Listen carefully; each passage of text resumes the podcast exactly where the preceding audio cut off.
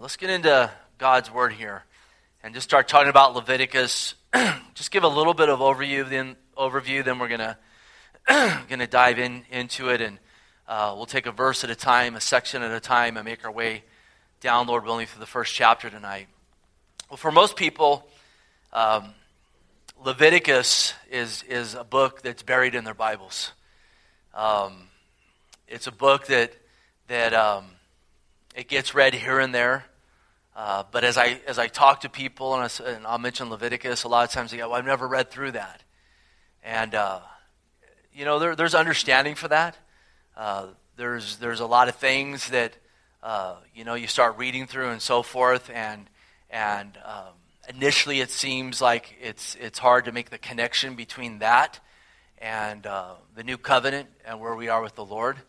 But um, as you really begin to break it down and go a little deeper, it's amazing how closely it is connected. Um, in fact, the book of Leviticus is quoted over 100 times in the New Testament. Um, it's, it's a very important book to really understand uh, God's holiness, uh, the work of the cross, Jesus as our high priest who lives to make intercession for us, and absolutely our call to holiness. Uh, as we go through the book, in, in, the, in the weeks to come, the months to come. It won't, it won't be in the years to come. I don't think it will be that. But you'll see over and over there's kind of five basic themes, which are a holy God, a holy priesthood, a holy people, a holy land, and a holy Savior. Holiness means to be set apart. It means to be set apart from sin. It means to be set apart unto the glory of God. Um, it's absolutely to be set apart for His purposes. And uh, praise God, our God is a holy God. If He wasn't a holy God, we wouldn't have means for salvation, and He would be a corrupt God. He would be a liar. Uh, he would be changing at every turn and be moody and so forth. And yet, uh, He is holy. He is set apart. He is without sin. And on top of all that, He's made a way of holiness for us through sending His Son, Jesus Christ. Um, again, the book shows that we need to be made clean that we need to be made holy positionally before God. And we'll see even tonight as we begin to look at the sacrifices that were brought. Those were brought in part as an offering for sin, which again shows us that we aren't holy. And these sacrifices were brought out of faith, knowing eventually there would be a sacrifice that would be the fulfillment of all of those beastly sacrifices, which would be the Lord Jesus Christ. And praise God tonight we know that by God's grace, through faith in Jesus Christ, we're washed, we are forgiven, we are saved, we are born again, we've been reconciled. And tonight, if you've put your trust in Jesus Christ, you can rest knowing that positionally you are holy before God. Isn't that good news? We also know, again, in this book and throughout the Word, we talked a lot about this last Sunday, that we have been called now to walk in holiness practically, to abound in Him to begin to walk in our salvation, to be uh, walking in the manner that God has called us to. And there's a lot of instruction, instruction along those lines in this book as well. Uh, the word holy is actually used 91 times in the book, and words that refer to unclean, uncleanness uh, 128 times. And um, in full disclosure, I didn't go through and count. I read that in commentary and someone that I trust. So if, if you want to keep tabs and you find 92 instead of 91, you got me. So anyhow. Uh, the key verse, and this is going to sound familiar. Uh, really, it's you know, oftentimes in most of these books, there's a key verse that kind of that, that kind of could cast an umbrella, the main idea, the main theme of these books of the Bible. But Leviticus 11, 44 through 45 is, For I am the Lord your God. You shall therefore consecrate yourself, and you shall be holy, for I am holy.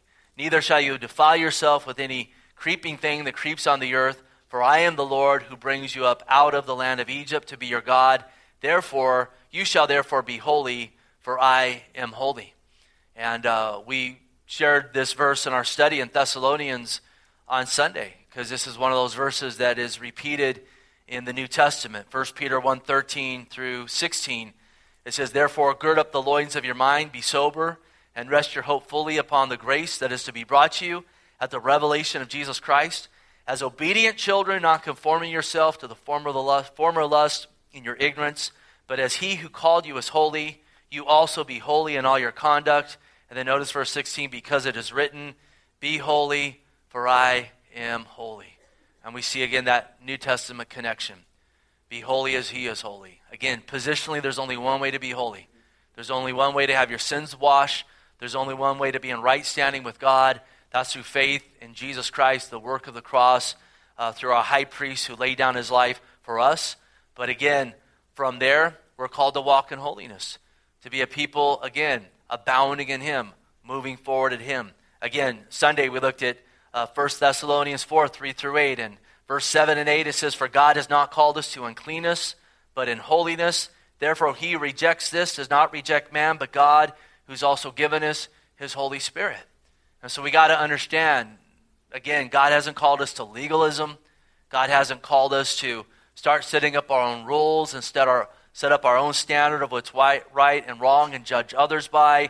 Absolutely, this isn't a call to add our efforts and our works to salvation, an even grosser form of legalism, really a false gospel, but a call after we put our faith in Christ and are positionally right with God, now begin to walk with the Lord Jesus Christ, to be set apart for Him, to wanting to be to want to be living as He's called us to be living, to keep short accounts with Him, and so forth. And again, and we talked much about it on Sunday morning. If we reject this, we don't reject man. This isn't a teaching for man, uh, but we reject the Lord. And that's important because um, there's a real blur today about, uh, you know, a lot of people are blurring in Christendom that call to holiness. And you begin to talk about being set apart for the Lord, even as we talked about Sunday, that call to be uh, sexually pure, to abstain from sexual immorality. Uh, there's a lot of people today that say they're Christians and they say, come on, that's legalism. No, that's, that's holiness. Now, as I shared Sunday, if, it, if it's you got to comb your hair like Pastor Steve to be right with the Lord, now that's legalism. That's a cult. If I ever say that, you, you, you need to leave. Uh, there's a big difference between the two. And again, as we talked about Sunday, holiness is a good thing. God's will for us is a good thing. God doesn't call us to things to our harm, but for our good and to God's glory and absolutely, as we walk in his commands, that's how we see that we're walking in love with the Lord. And absolutely, that's how we love our neighbor.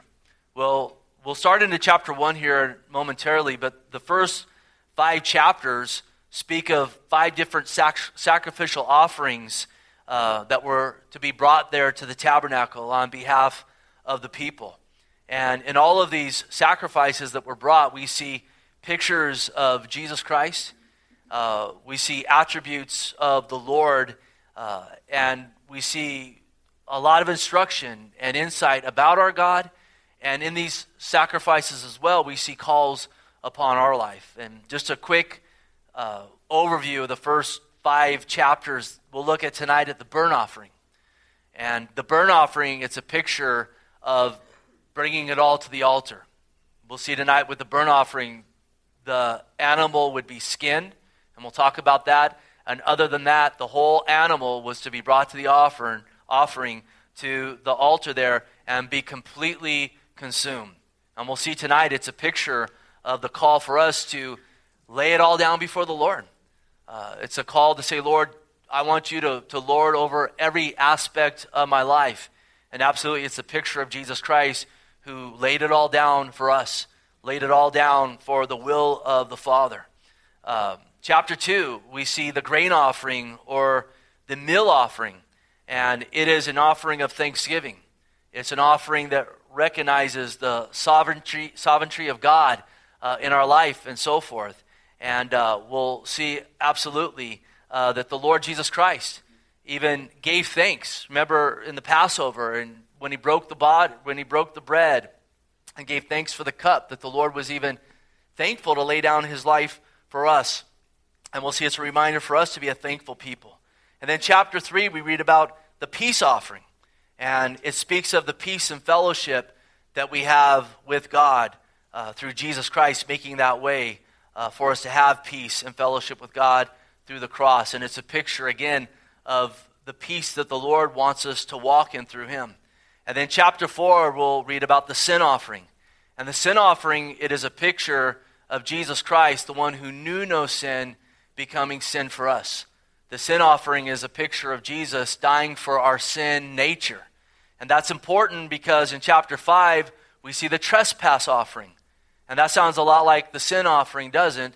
But the trespass, trespass offering is for actual sins that were committed, actual trespasses. So the sin offering is for our sin nature. The trespass offering would be for the actual sin. And uh, so next week, perhaps we'll, we'll try to do chapter 2 and 3. But little overview. And I, I think it's kind of good to overview it ahead of time because it can, it can start to get confusing. What are all these different offerings? So tonight we'll talk about the burnt offering, and we'll look at that call to give it all to the Lord. It's that call out of Romans 12, 2, to present your bodies a living sacrifice. And it talks about that's our reasonable service. Why? Because the Lord laid it all down for us. Uh, he fulfilled every jot and tittle of the law. He fulfilled all those prophecies. He uh, was tempted in every way, yet he never sinned. He never did what he shouldn't do according to the law, and yet he always did what the Father would have him to do. And that's an amazing thing. The Lord never had a selfish moment in all of his time. Uh, and again, the Lord is calling us to abound in holiness, to be a people to say, I want to lay it all down before the Lord. I don't want to hold anything back from him. Uh, all that I have is from him, and I want to lay it all down for him. I want to live for the Lord in all the areas of my life. So notice verse 1 here.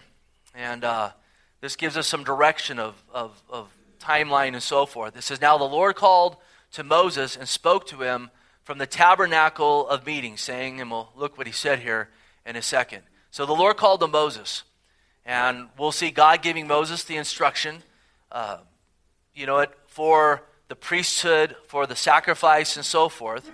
We also, though, want to be reminded that the Lord used Moses to pen the first five books of the Bible. Now, as we look at uh, Exodus, Leviticus, Numbers, and Deuteronomy, we see Moses, you know what, for the most part, in all of that activity.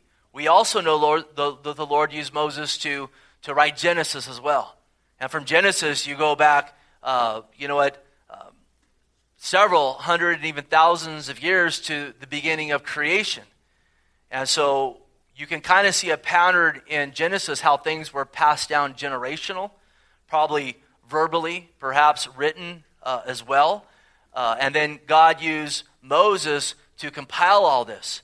And no doubt it wasn't just from words being passed down, but God bringing a confirmation to Moses to bring these things together and put them forth in the Word of God. And we know that absolutely, as we read there in 2 Peter uh, 1 19 through 21, he wrote as the Holy Spirit moved upon him. In verse 21 there, 1 Peter 1, 2 Peter 1 says, For prophecy never came by the will of man, but holy men of God spoke as they were moved by the Holy Spirit. And so, even right now, the Lord's calling to Moses, and not only is the Lord speaking to Moses, but he's moving Moses by the Holy Spirit to pin these things and so forth uh, to absolutely put forth his word. Now, notice as well, the Lord called to Moses and spoke to him from the tabernacle of meeting. And if you were with us in our study in Exodus, or you're familiar with Exodus, we see the chronological order in this. In Exodus, remember, we saw Moses being born in a time when Pharaoh in Egypt was getting very concerned with Israel, uh, their slaves, because they were multiplying so rapidly. And they issued the decree to begin to have population control on the Israelites. Uh, they had called for all the babies to be thrown into the Nile, and Moses was preserved. And then he was raised by Pharaoh's daughter. And then remember, he came about 40 years old or so, and it began to be put in his heart uh, to visit his brothers, the Israelites. And no doubt at that time, he began to uh, have pressed upon him that the Lord wanted to deliver the Israelites. And yet Moses tried to do it in his own flesh. It was problematic for him, and he had to flee from Egypt. Remember, he spent 40 years in the wilderness, and 80 years old, he comes across a burning bush, and the Lord speaks to him and basically gives him instruction to go back to Egypt and tell Pharaoh to let his people go after being enslaved for some 400 years. Uh, Pharaoh didn't take kindly to that, and we read about all of the plagues that came, uh, and eventually Israel was delivered through the blood of a lamb. And absolutely, it was a picture of the Lord Jesus Christ the Lamb of God who took away the sins of the world, who eventually fulfilled that. And then remember the finally Exodus, uh, Egypt, the Egyptian army uh, begins to regret they let him go. Well, actually, it's more Pharaoh. They chase him, and then the Lord splits the Red Sea. Israel goes through, and it comes back upon the Egyptian army. And they have found uh, chariot wheels from the Egyptian army in the Red Sea, more than one of them. And I think I know how they got there. Um, then from there, in Exodus, we saw the Lord calling Moses up to Mount Sinai, and that's where he received the Ten Commandments, other instruction from the law. And then remember, he began to show him a pattern of the tabernacle in heaven and how he wanted it to be built upon earth. And we looked at all the different furnitures, the altars, the tabernacle, and so forth. And then the word was put out to the people, and they brought all the materials which they had taken with them from Egypt because God gave them back pay from all of the years working for the Egyptians and not getting paid. And then we saw the tabernacle being erected there at the end of Exodus. And so notice here the tabernacle is obviously erected at this point, and the Lord calls to Moses and speaks to him from the tabernacle of meeting. So that's how we transition here into Leviticus. So notice verse 2. He says, Speak to the children of Israel and say to them, When any one of you brings an offering to the Lord, you shall bring your offering of livestock, of the herd, and of the flock. So again, he says, Speak to the children of Israel and say to them, and then he tells them what to say Speak to them my word. And again, he doesn't say when you speak to the children of Israel, uh, go tell them what you feel like saying. Uh, and he doesn't say, go tell them what they want to hear, but you need to go speak to them my word. And again, we just see this pattern throughout the Word of God that we need to stand on the authority of a scripture and so forth. So go speak to the my word. And again, again when anyone brings an offering to the Lord, uh, we want to talk about an offering because we're going to be talking a lot about offerings. What is an offering? First of all, a, a, an offering is something given to the Lord out of a free will. It's not something that is forced. It is not something that should be brought begrudgingly, but it's brought out of, first of all, worship to the Lord and to recognize God, to recognize His goodness, to recognize that He is God and we are not God, to recognize uh, all of you know what we have has been given us to us by Him. Uh, again, to praise Him and so forth. And uh, listen, offerings and sacrifices they are not limited to the Old Testament. Absolutely, we are called to bring sacrifice and offering before the Lord as well. Now, don't be bringing your bulls and sheep and goats. That's not what we're talking about here. But the Bible talks about, again, offerings of our finances, offering of our time, offering of our talents, offering of our praise. Hebrews 13, 15. Therefore, by him, or therefore by Jesus, let us continually offer the sacrifice of praise to God, that is, the fruit of our lips, giving thanks to his name. Hopefully, tonight for, in worship, you were, again, worshiping God. You were singing praise to Him, uh, offering that up to God. Hopefully, you know what? We don't fall into just a pattern where we're just singing and thinking about other things. Or we just say, well, I don't feel like singing, so I'm just going to sit here. Uh, and, you know, I'm, I'm not in any way uh, saying that we should judge one another who's singing and who's not singing, but absolutely we want to be in a place to bring a sacrifice of praise before Him, to, to open our mouths and to actually express what, what is hopefully going on in our hearts. And, um, you know, uh, to bring that before Him. And, and sometimes it's a little bit more of a sacrifice than others, isn't it? On a Wednesday night when you've worked all day and the kids are home from vacation and you're trying to entertain them and take care of them, and then you filled up on chili and cornbread out there and so forth, and you, you you you come in. Um, listen, sometimes that's when the best sacrifices are. But how about more than that when, you know what, you're going through difficulties and trials and so forth, and you don't feel like it, and yet, you know what, we know the prophets speak of even when no fruit's on the vine, I'm going to praise him. Because my God's on the throne, and my God has a plan, and my God's going before me, and I'm going to trust in him even in the midst of the valley of the shadow of death. So, absolutely, these sacrifices that, that we're talking about, they be brought out of worship unto the Lord and again, all of them, though we kind of did a quick overview of, of what the different offerings and sacrifice represent, all of them absolutely deal with, with sin, for them being right with God. They bring these sacrifices uh, to take their sin and to put it on these beasts so that they would be right with the living God. And praise God. Praise God, we don't have to do that, uh, that Jesus has done that for us. That absolutely our sin was placed upon Jesus Christ, and he was the offering, the sacrifice for our sin. No one took his life, he laid it down for us, that we can know that we know that we know tonight that our sin is covered by the precious blood of the Lord Jesus Christ. Hebrews 10 11 through 14, it says, And every high priest or every priest stands ministering daily and offering repeatedly the same sacrifice, which can never take away sin. And that's what we're reading about Leviticus. Day in and day out, they would bring these sacrifices. Listen, this went on continually, continually. Bulls, sheep, goats, pigeons, turtle doves continually be brought in, continually being offered up but they could never take away sin. It was always done out of faith, looking for the fulfillment of these things, which would be the Messiah fulfilling them, the Lord Jesus Christ. Verse 12 it says, But this man, after he had offered one sacrifice for sin forever, sat down at the right hand of God, from that time waiting till his enemies are made his footstool. For by one offering he has perfected forever those who are being sanctified. Isn't that good news? The Lord laid down his life it was a one and done. One and done. The wrath to us was placed upon him so that again, our sins are washed, and then he has perfected forever those, notice here, that are being sanctified. Now that's called of practically walking in sanctification, walking and growing him, wanting to abound in holiness. We also know, again, that these offerings were to be brought, we've already kind of touched on it, with, with joy. Do you realize when the Lord went to the cross, in as much agony as he was in, and he was in great agony to the point where he sweat blood because of just the pressure that was upon him. Calling the disciples, his heart was heavy. His heart was heavy even as they began to go towards Jerusalem, as he headed for Passion Week and so forth. And as much as that was upon him, knowing that all the wrath due us would be placed upon him, and even there'd be a momentarily a momentary separation from his father.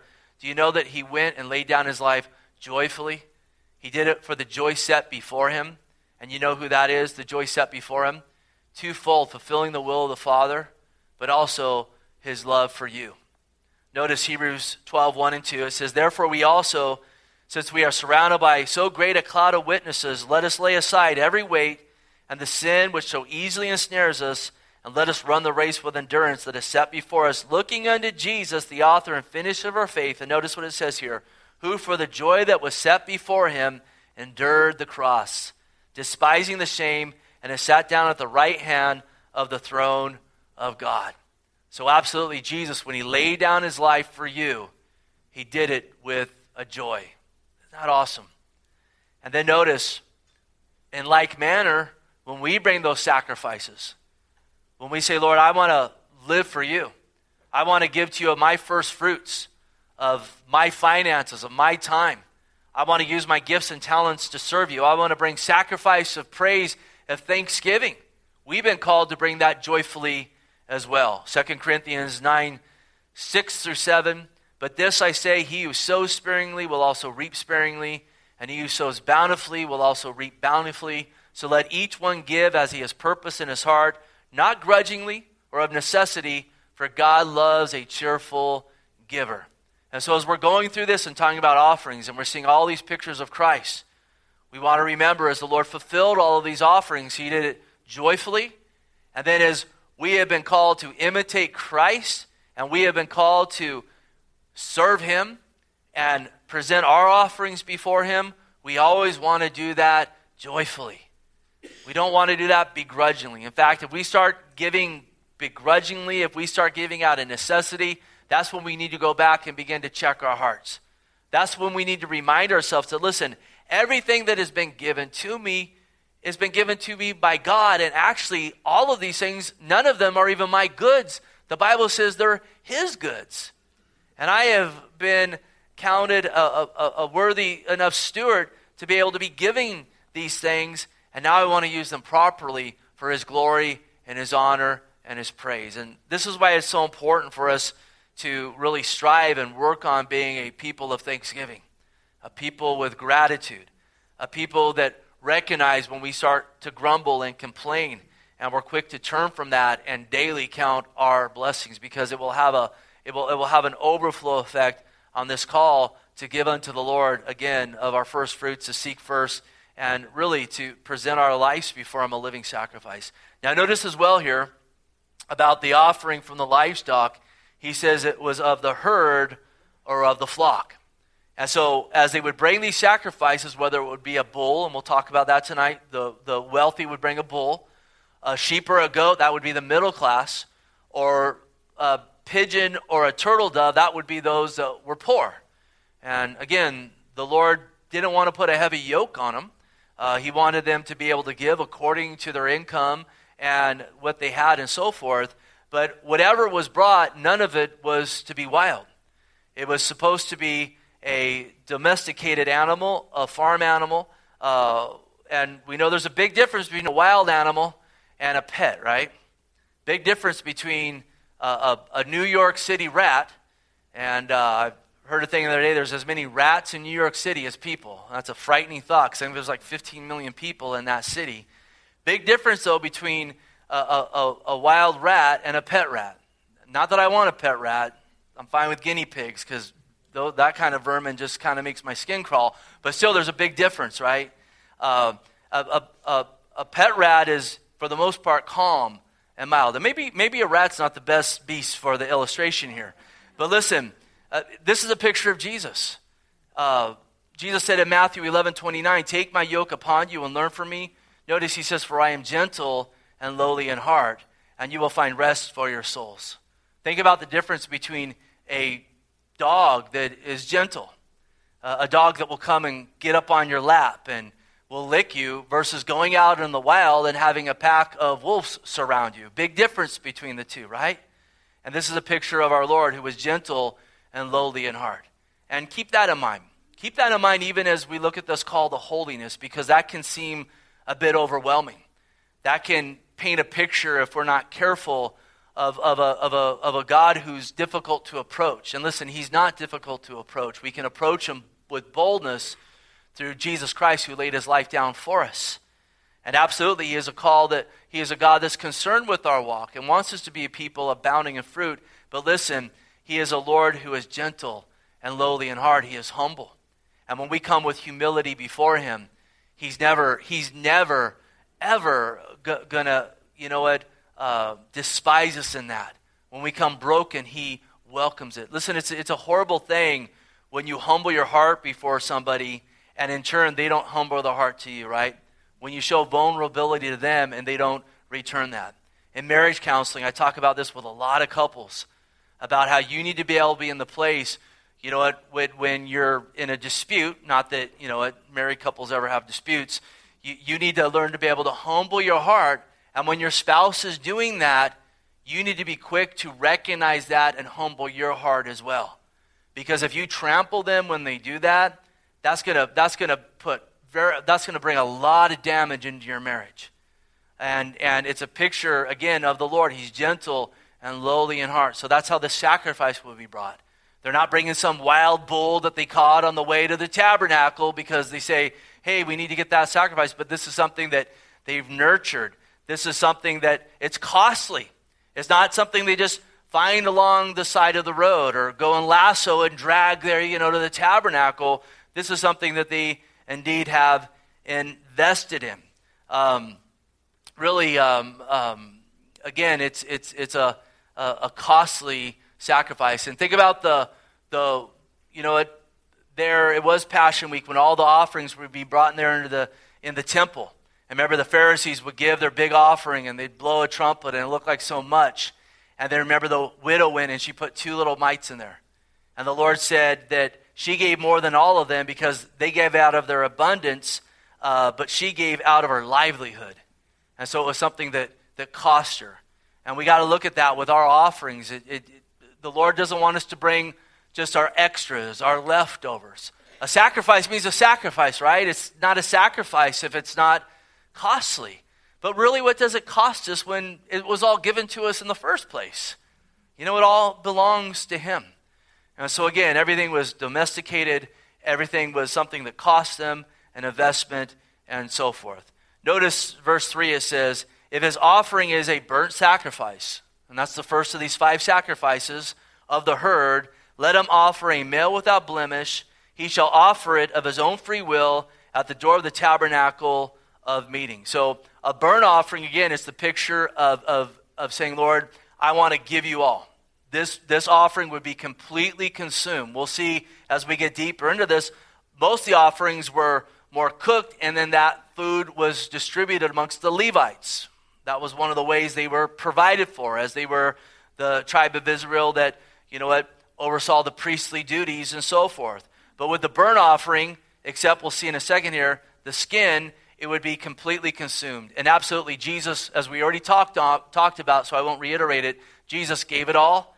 And absolutely, He has called us to present our bodies, which that's a picture of our life, a living sacrifice, which is our reasonable service. And I would just encourage you tonight, if there's areas in your life that you are not uh, yielding to the Lord, things you're holding back from God. Um, listen, you are not getting ahead in that. You're not going to find more life in that. You're not going to find more blessing in that. God is calling you to take a step of faith and lay it all down before Him. It's not only your reasonable service, but absolutely that is where that abundant life, He has come to give in His life and life abundant. And I can't encourage you enough tonight to take that step of faith. And, um, you know, as, as we know our lives, and sometimes we don't know all of our life, but if there's those things tonight that you know, again, I'll encourage you. Our Lord laid it all down. Lay it all down. Take that step of faith. You're not going to get robbed there. You're going to find life in that. It's interesting as well, though, that the burnt sacrifice would be first. You would think perhaps the sin offering would be the first one that's talked about, right? And that it's a picture of Jesus dying for our sin nature. Uh, why is the burnt offering listed first? I, I, I, think that perhaps it's because there were offerings that men would offer before this in the scripture. Uh, we talked about this uh, on our Christmas Eve service that Sunday, how when Adam and Eve sinned, they tried to cover their sin and they couldn't. And then remember, the Lord covered them with skins. And so the Lord made a sacrifice for them. It had to be a burnt sacrifice because at that point, we know that they had only been commanded to eat of the garden. After the flood, we see that God gives the command now to eat beast of the field. So it seems that before the flood, they were all uh, vegetarians. After the flood, he told them to eat meat. So when that offering was brought and they were covered with those skins, there's no way that it wasn't a burnt offering because the Lord didn't cover them with skins and then give them, you know, uh, meat, to, a big steak on top of that. That would be a contradiction of the command he had already given to them. Again, we'll see in a minute as well that the skins were given to the Levites for their own, you know what, for their own wages, and the burnt offering would be completely consumed. Then you look at Noah's offering Abraham's offering, the patriarchs before this, it seems like it was always a burnt offering. When they would bring those offerings, it would be a complete consuming of the offering. So that's why a lot of people think it's listed first. Notice as well, it would be a male offering without blemish. And uh, two reasons, I believe, for this for a male offering. First of all, we know sin came through one man in the garden. Talks about this in Romans, and salvation comes through one man. And we know, well, people say, well, Eve ate. Well, it seems it was really when Adam ate of the tree God had first and initially given him that commandment is when the sin nature came in. Sin came through one man, salvation through one man, offer of a male. But here's this as well, practically, again, these sacrifices will be brought continually. We read about that in Hebrews, right? A continual, continual offering. Well, females can do something that males can't. They can bear babies and give you more offerings, right? And so it seems practically the Lord called for the males because you could have 10 female goat, goats and one male goat and you're good to go. But if you got 10 male goats and one female goat, that's going to be a little more difficult. And so our Lord is very practical in this. Notice as well, it would be without blemish. And we see this verbiage throughout the New Testament that Jesus absolutely is our Savior without spot, without blemish. He was without sin so that he could die for sinners. Also, it would be their own free will offering, which we already talked about, not given out of force, not giving begrudgingly. There was going to be no one that would come around and collect it.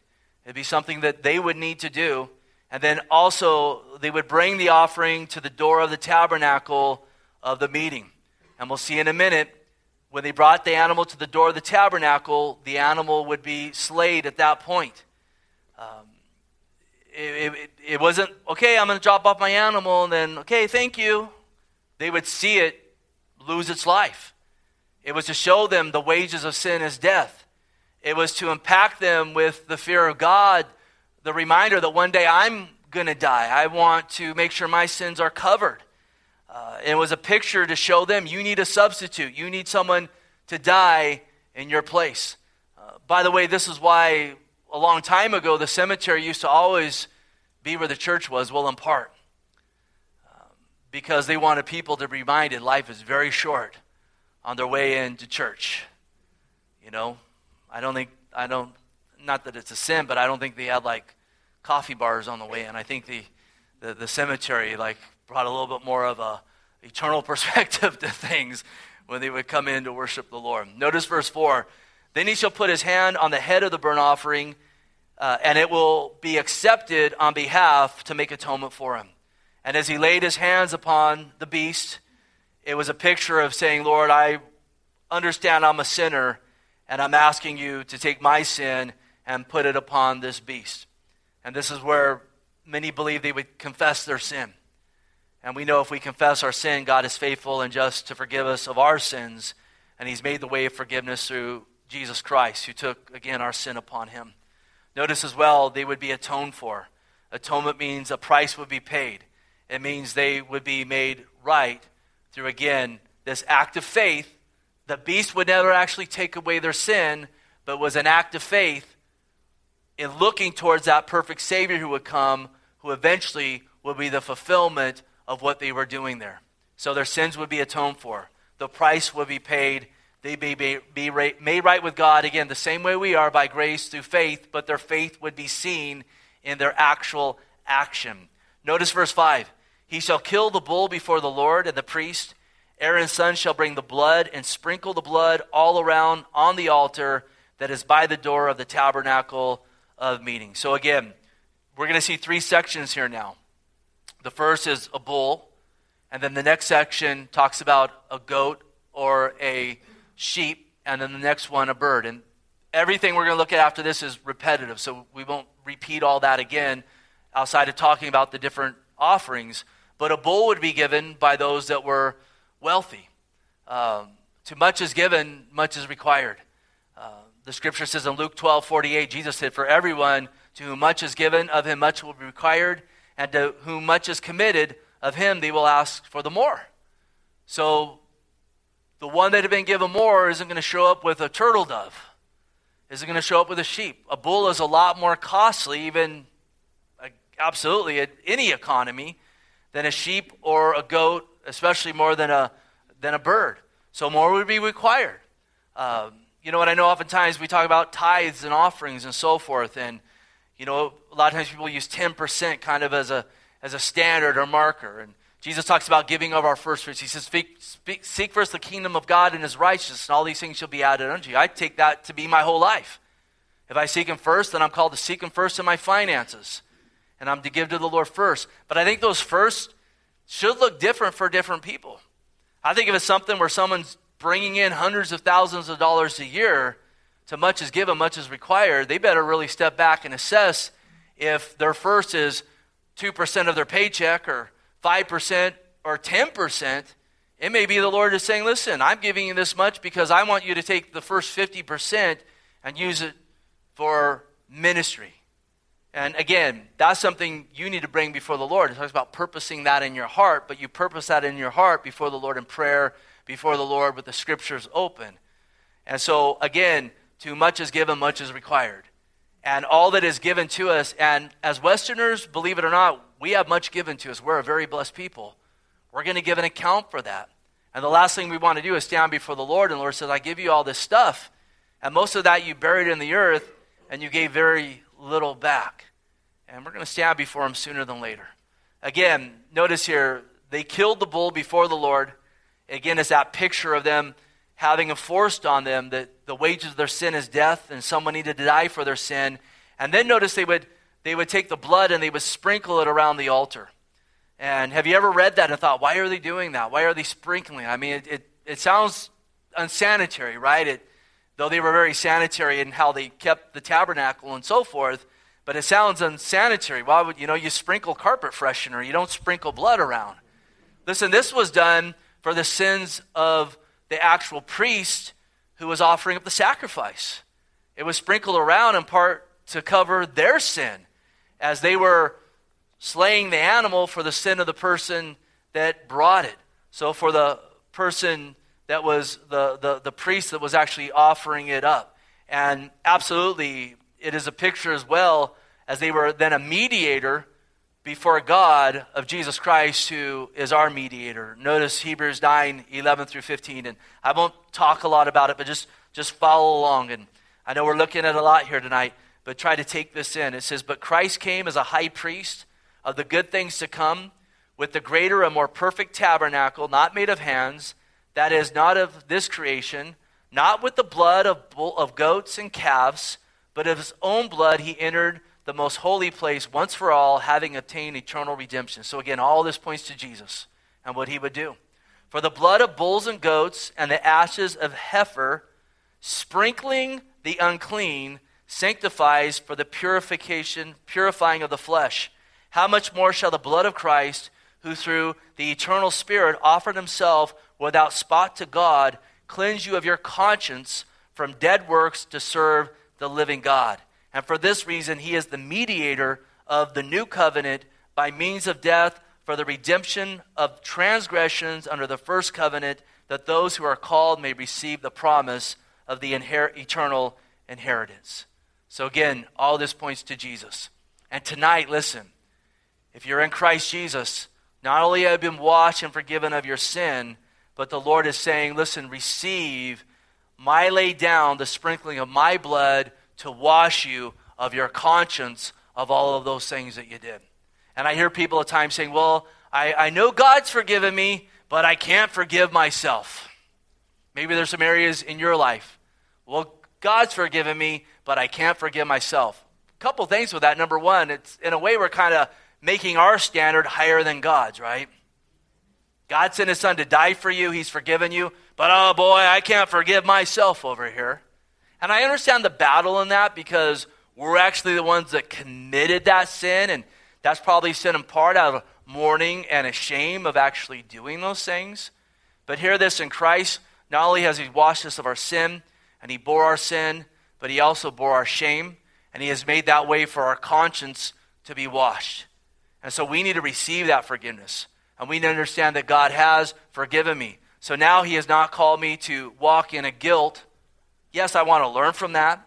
Yes, I don't want to repeat those things. I'm not making light of them, but I want to know the Lord has made a way for my sins to be forgiven and for my conscience to be washed. So now, provided I have genuinely brought those before the Lord, lamenting and mourning, it is time to leave it behind, get your conscience washed, and go forward in the Lord Jesus Christ. Can we say amen to that tonight? Verse 6 And he shall skin the burnt offering and cut it into pieces. And so the skin Leviticus 7 8, it says, The priest who offers anyone's burnt offering, that priest shall have for himself the skin of the burnt offering which he has offered. So, yes, it would all be consumed, but the skin would be given to the Levites. And that, that's not a small thing. I mean, with the skin of, of, of these beasts, a lot could be done with these things. And this goes back to, again, that first offering there in the garden. It shows how the Lord could provide skins for covering for Adam and Eve which is a picture of the fact that eventually Christ would cover them of their sins, and then how the offering would be a burnt offering because he didn't make them to eat afterwards, because at that point he had just commanded them to eat again of the trees and of the vegetation and so forth. Um, it's also a picture, though, that these priests were provided for through these sacrifices. The labor is worthy of his wage.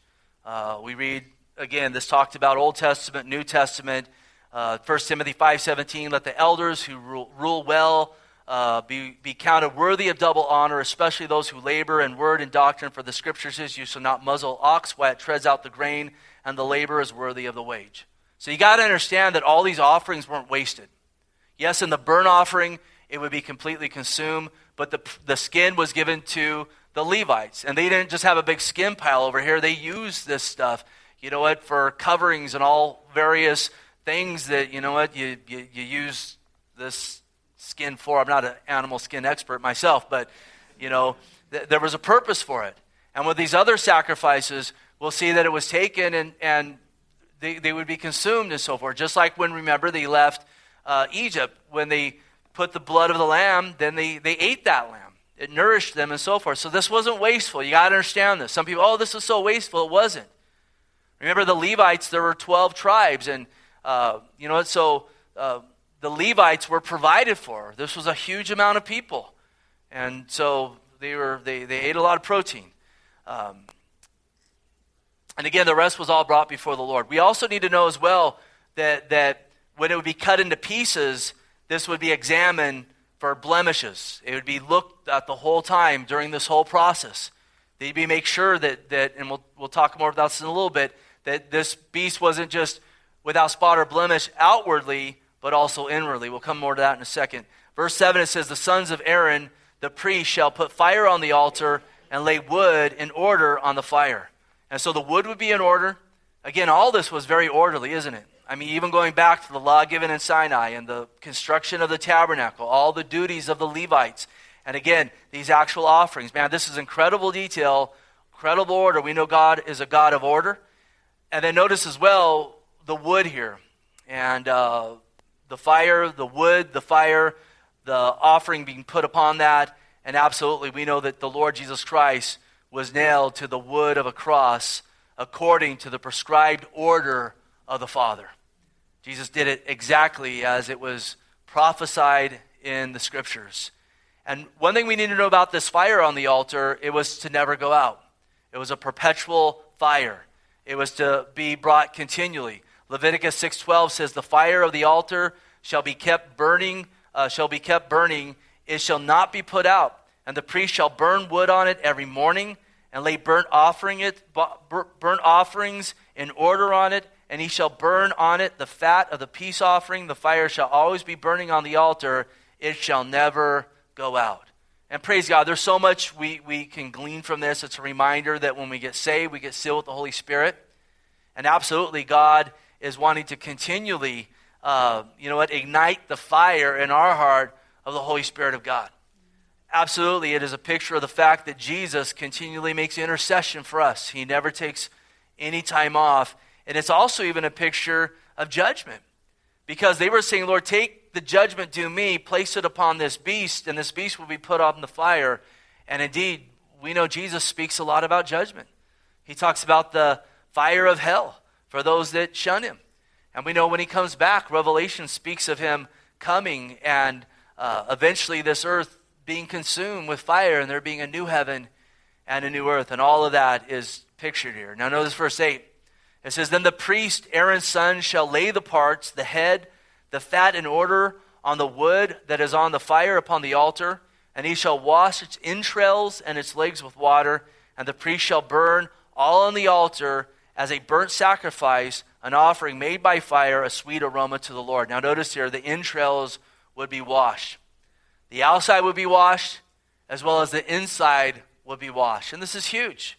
We know in Jesus' day there were some individuals, Pharisees, Sadducees, the religious people of the day, and boy, they looked squeaky clean on the outside, didn't they? But the Lord said, Your inside is dirty. Matthew 23 25, he says, Woe to you, scribes and Pharisees, hypocrites!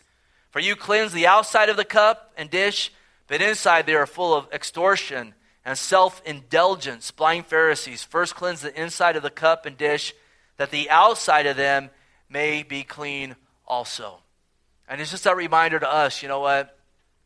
It's easy to put on a mask, it's easy to fool people, it's easy to even lord over people, but God knows what's going on in the heart. God knows when the heart's full of extortion, self indulgence, and we want to bring that before the Lord. We want to say, Search me, O Lord. Uh, know my heart. Try me. Know my anxious thoughts. See if there's any hurtful way in me. If there is, remove it, Lord. And help me to go in the everlasting way. Help me to walk in the way you have called me to walk in.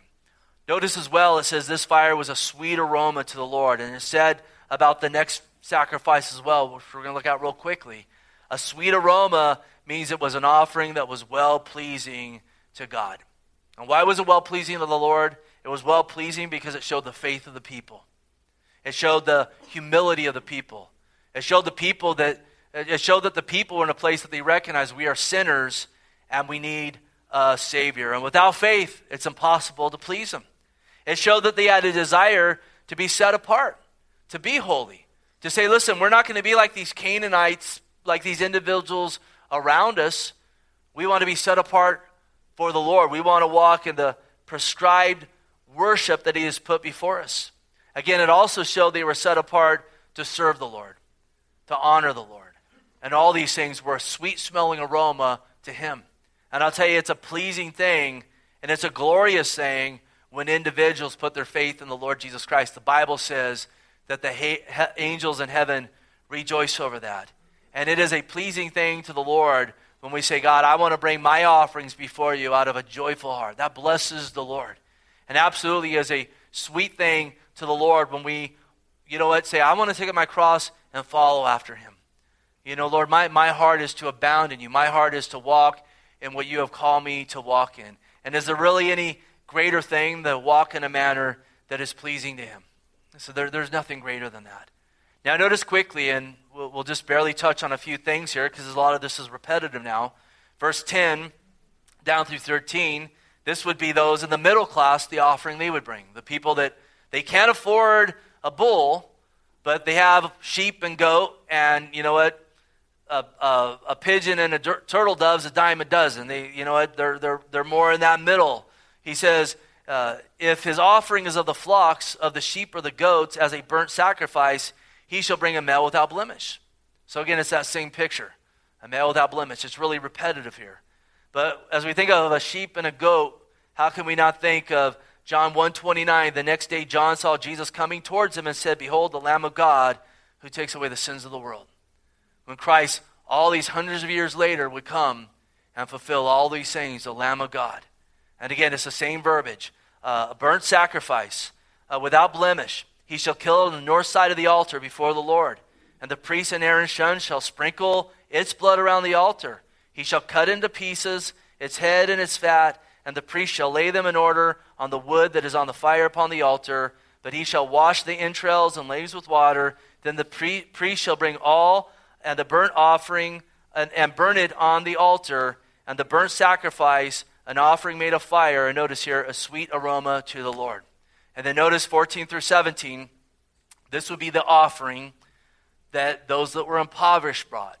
And notice here he says, and if the burnt sacrifice of his offering to the Lord is of birds, uh, he, then he shall bring his offering of turtle doves or young pigeons. So this is those that were impoverished. Notice what it doesn't say. It doesn't say if those, uh, you know, if, if those that are poor need to bring an offering, well, tell him to go take it from the rich guy that brought a bull. It doesn't say that. Now, should the guy with the bull have a heart to help the turtle dove family over here? Absolutely. But there was requirement of even those that were impoverished. It's important because we're living in a culture today that, that that's really twisting a lot of this stuff. That really is endorsing thievery of, of we're just going to take over here and we're going to give over here. Now, should there be a willingness over here to give over here? Absolutely. Do we have a call to do that? Absolutely. But unfortunately, there's a mindset that is being ingrained in a lot of people that are in that place of being able to get a turtle dove or a pigeon because anything God's called you to do, He's going to enable you to be able to walk in that. But to say, well, I'm just going to sit here and I just expect then everything to come and be given to me because that's justice. The Bible doesn't speak in that manner. Does it speak in the matter who much is given, much is required? Does it speak of giving unto others out of a joyful heart? Absolutely. But it does not speak of these just sitting over here just saying, I expect for everything to be given to me. And generally, you find in most cultures, when there are groups of people that say, hey, we're going to get in and we are going to work hard. We're actually going to raise our families. We're going to be there for our kids. Fathers are going to be fathers. It's incredible what can happen. But when you get cultures where the fathers want to abandon their children, where there's not a work ethic, where everyone just wants to go live off scratchers and 40 ounces and so forth, it's problematic. And that speaks to a lot of the issues in our own country. I make no apologies for saying that. You can take the application and put it where you want to as far as where it fits, and it fits in a lot of places. And I kind of speak of this passionately because today I talked about the Outreach magazine that I get from time to time, which is one of the most influential magazines that, that sent out to almost every pastor in America. And the one I got today is all about basically church looking like a welfare office. Everything's about social justice and all this stuff. Absolutely. Should we give to those that are impoverished? Do we do that as this church? Absolutely, we do. We do that. We're called to do that. But this idea that we're here to go solve all the world's problems. Listen, Jesus said you're always going to have the poor with you. People need to get born again. People need to get saved. And then, as they begin to walk in holiness, it's amazing the practical blessings that come from that. It's amazing the practical blessings that come when you actually begin to apply the Proverbs. It's amazing the practical blessings that come when you say, okay, by the strength of God, I'm going to get His word hidden in my heart. I'm going to pray effectively and then you begin to abstain from sexual immorality. It's amazing thing that happens when you actually begin to father your children, when you begin to be there for your family, when you go out and you actually work and so forth. And make no mistake, God has put us in a place where there is an abundance of opportunities everywhere around us. So, verse 14. Again, those that had less, they were to bring a pigeon, they were to bring a turtle dove. And later, this is talked about in Leviticus chapter 12, uh, verse 6 through 8. I'm not going to read it. Instead, I'm going to skip forward to Luke, Luke chapter 2. Because Jesus' parents, Mary, and the Lord's adoptive father, Joseph, listen, they weren't people that had bulls. They weren't people that had sheep or goats. They were the people that had uh, turtle doves and pigeons, so they were impoverished. And notice Luke 2.22, this speaks of Mary and Joseph and Jesus. And we know that from that passage in Leviticus, you were to offer a sacrifice for your child when they were born. It says, Now, when the days of her purification, according to the law of Moses, were completed, they brought him to Jerusalem to present him to the Lord. As it is written in the law of the Lord, every male who opens the womb shall be called holy to the Lord, and offer a sacrifice according to what is said in the law of the Lord a pair of turtle doves or two young pigeons. And that's what they brought for the Lord. And you know what the beautiful thing about that is? It's a picture of the Lord's life, it's a picture of the Lord's time here. Of the fact that, well, 2 Corinthians 8 9, it says, For you know the grace of our Lord Jesus Christ, that though he was rich, yet for your sake he became poor, that you through his poverty might become rich. And the wealth that he's talking about here is not earthly wealth, it's not gold and silver. It's not those things that would perish. But the Lord came lowly. The Lord came humbly. The Lord lived a life, listen, without extravagance. He became poor, you know what, to the point of dying on the cross. And why did he do that? God Almighty became a man so you could be rich. You know the greatest thing you have? You know what you, what you have that is worth more than anything in the world? Your salvation a relationship with the Lord Jesus Christ. There is nothing more valuable than that because, as the Lord Himself said, what is a profit of man if he gains the whole world and he loses his soul? So let's pray. Heavenly Father, we thank you tonight. We thank you for your word. God, we thank you for this first chapter. Lord, we looked at a lot of things here tonight, God, and Lord, I, I just pray in the weeks to come, Lord willing, we can build on these things. And we just thank you, God, how many pictures of, we, of you that we see in this chapter.